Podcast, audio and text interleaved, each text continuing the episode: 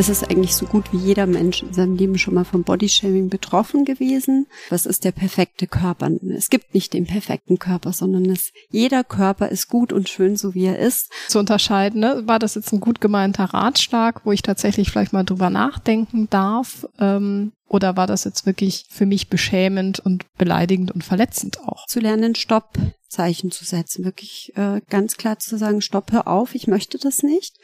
Auch im Social-Media-Bereich. Hallo und herzlich willkommen zu Moving Minds, der Podcast, der sich mit all den Themen und Fragen beschäftigt, die dich da draußen bewegen. Mein Name ist Christian Werner und neben mir sitzt, wie immer, die wunderbare Belle. Hallo Belle, wie geht's dir? Hi Chris, gut. Und wir haben ein spannendes Thema heute. Absolut, nämlich haben wir heute das Thema Bodyshaming mitgebracht. Genau, und dazu sind wir nicht alleine hier, sondern wir haben eine Expertin an unserer Seite, nämlich Ines Schöll. Hi Bell, hi Chris. Freut mich, dass ich heute dabei sein darf bei euch. Erzähl doch mal, Ines, wer bist du und was machst du? Ich bin Psychotherapeutin und arbeite in eigener Praxis mit Kindern, Erwachsenen und vor allem auch Jugendlichen. Und ja, freue mich gerade zu einem Thema für Jugendliche heute auch hier zu sein. Genau, das Thema heute ist ja Body Shaming und bevor wir da tiefer reinstarten, haben wir mal einen U-Ton von der Jasmin dabei. Seit ich elf Jahre alt bin, habe ich sehr viele Erfahrungen mit Bodyshaming gemacht, dadurch, dass ich, also als ich jünger war, sehr ähm, chubby war, sage ich jetzt mal so. Ich tue auch immer noch damit sehr kämpfen, sage ich mal so. Ähm, ich kriege halt sehr viele Kommentare über meinen Körper, so echt so sehr, sehr, sehr oft. Und das hat einen sehr großen Einfluss auf mich natürlich. So, die Frage ist natürlich, äh, Ines, was ist denn Bodyshaming überhaupt? Ja, Bodyshaming ist zum Teil das, was wir gerade gehört haben, eben dass Menschen, also nicht nur Kinder und Jugendliche, es können auch Erwachsene, es können Behinderte sein, ähm, für ihren Körper Kommentare bekommen. Das ist die eine Form, also negative Kommentare, vielleicht auch Blicke es können auch Blicke sein, abwertende, ähm, wo sie wieder gespiegelt kommen, mit meinem Körper ist etwas nicht in Ordnung. Es ist nicht gut so, wie ich bin.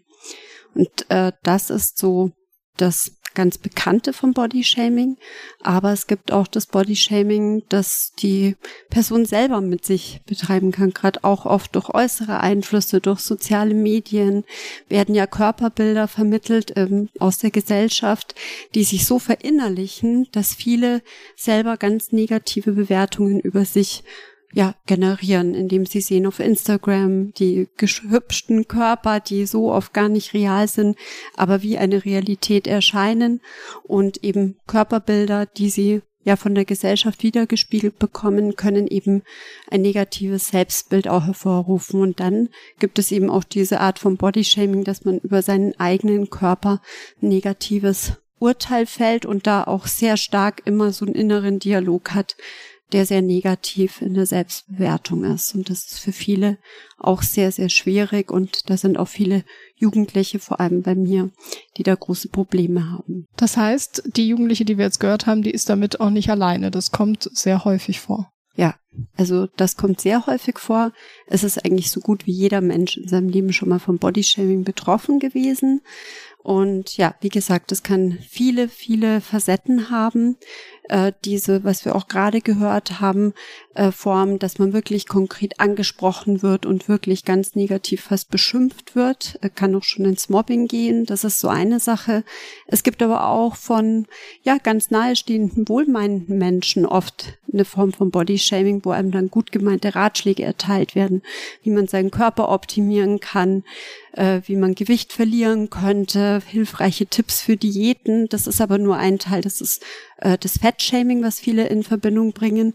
Ähm, kann aber auch über andere Körpermerkmale sein. Also das kann die Größe sein, das kann äh, eben dick dünn sein, es kann äh, auch das Alter sein oder eben auch zum Beispiel eine Behinderung, äh, wo eben immer das Augenmerk wieder drauf gelenkt wird und äh, genau, also von daher kann wirklich jeder Mensch in jeder Altersgruppe mit jeder Form von ja nicht scheinbar nicht perfekten Körperteil auch betroffen sein. Also das ist eben das oft subtile auch, äh, dass jeder damit schon mal konfrontiert war und sich das manchmal auch hinter wohlmeinenden Ratschlägen verbirgt.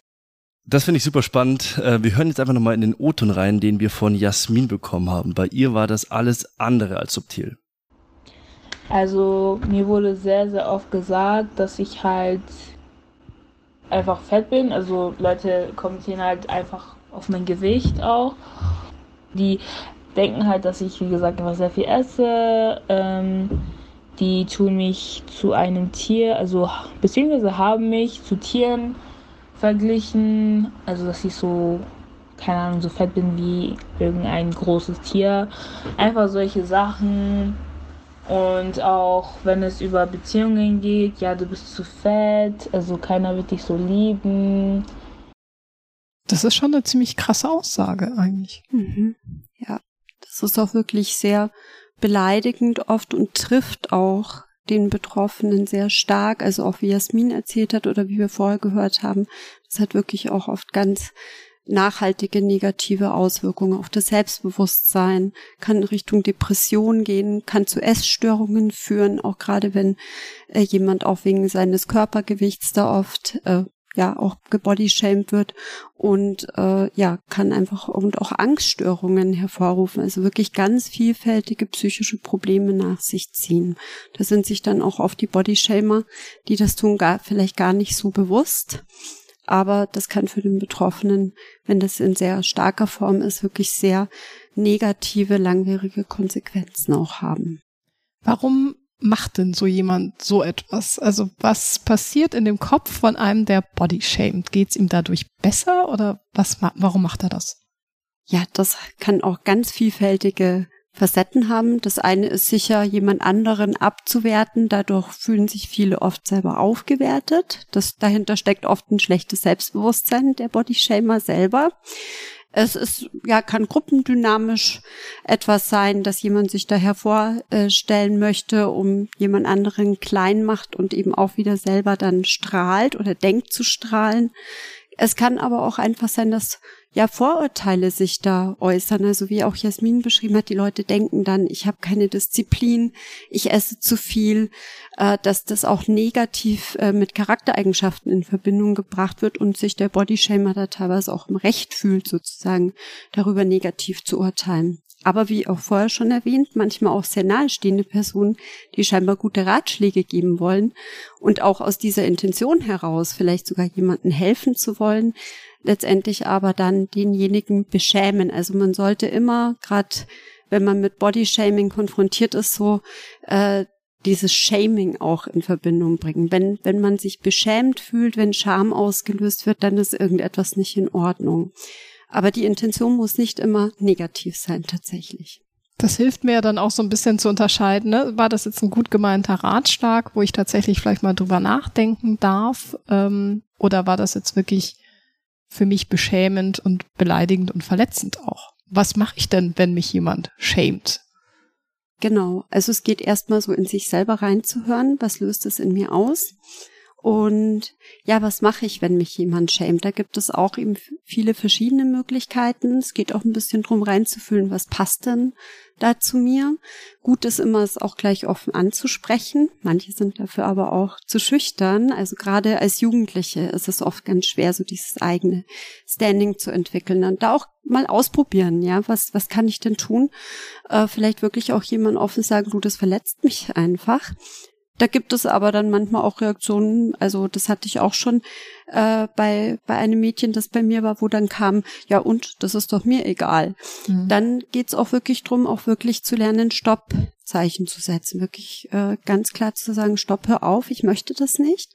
Auch im Social Media Bereich, da gibt es ja auch oft, dass das dann über Hate-Kommentare läuft und da wirklich auch den entsprechenden dann äh, zu blockieren, wenn nichts anderes hilft und äh, ja, oder auch versuchen, so ein bisschen dickeres Fell sich anzueignen, vielleicht auch manchmal mit Humor darauf zu reagieren, also ein bisschen auszuprobieren, wie geht's mir denn selber damit? Aber was immer wichtig ist, wenn es überhand nimmt und wenn es schon auch in die Richtung Mobbing geht äh, und da auch nichts hilft, äh, indem man so Ich-Botschaften sendet, du mir geht's damit schlecht, bitte hör auf, das tut mir weh, das verletzt mich. Wenn das nicht hilft, dann wirklich sich auch aktiv Hilfe suchen. Also Das können Eltern sein, eine Vertrauensperson, Vertrauenslehrer. Es kann auch eben ein Therapeut sein oder es gibt auch verschiedene Beratungsstellen und da auch wirklich dann ganz aktiv sich Hilfe holen, wenn man merkt, man kann es selber nicht mehr stoppen. Auf jeden Fall schon mal viele hilfreiche Tipps. Ähm, wir hören noch mal rein in den O-Ton von Jasmin ähm, und hören uns an, wie sie die ganze Sache gehandelt hat. Ich lerne halt einfach damit umzugehen, dass es einfach Menschen geben wird, die immer irgendwelche blöde Kommentare loswerden. Und wenn man mit dieser Realität irgendwie sich auseinandersetzt, dann kann man einfach besser damit, finde ich, einfach umgehen. So, wenn Leute zum Beispiel solche ne negativen Kommentare zu mir sagen, erstens denke ich mir, entweder gefällt denen was an sie selber nicht und die tun ihre Unsicherheiten auf mich irgendwie, ne?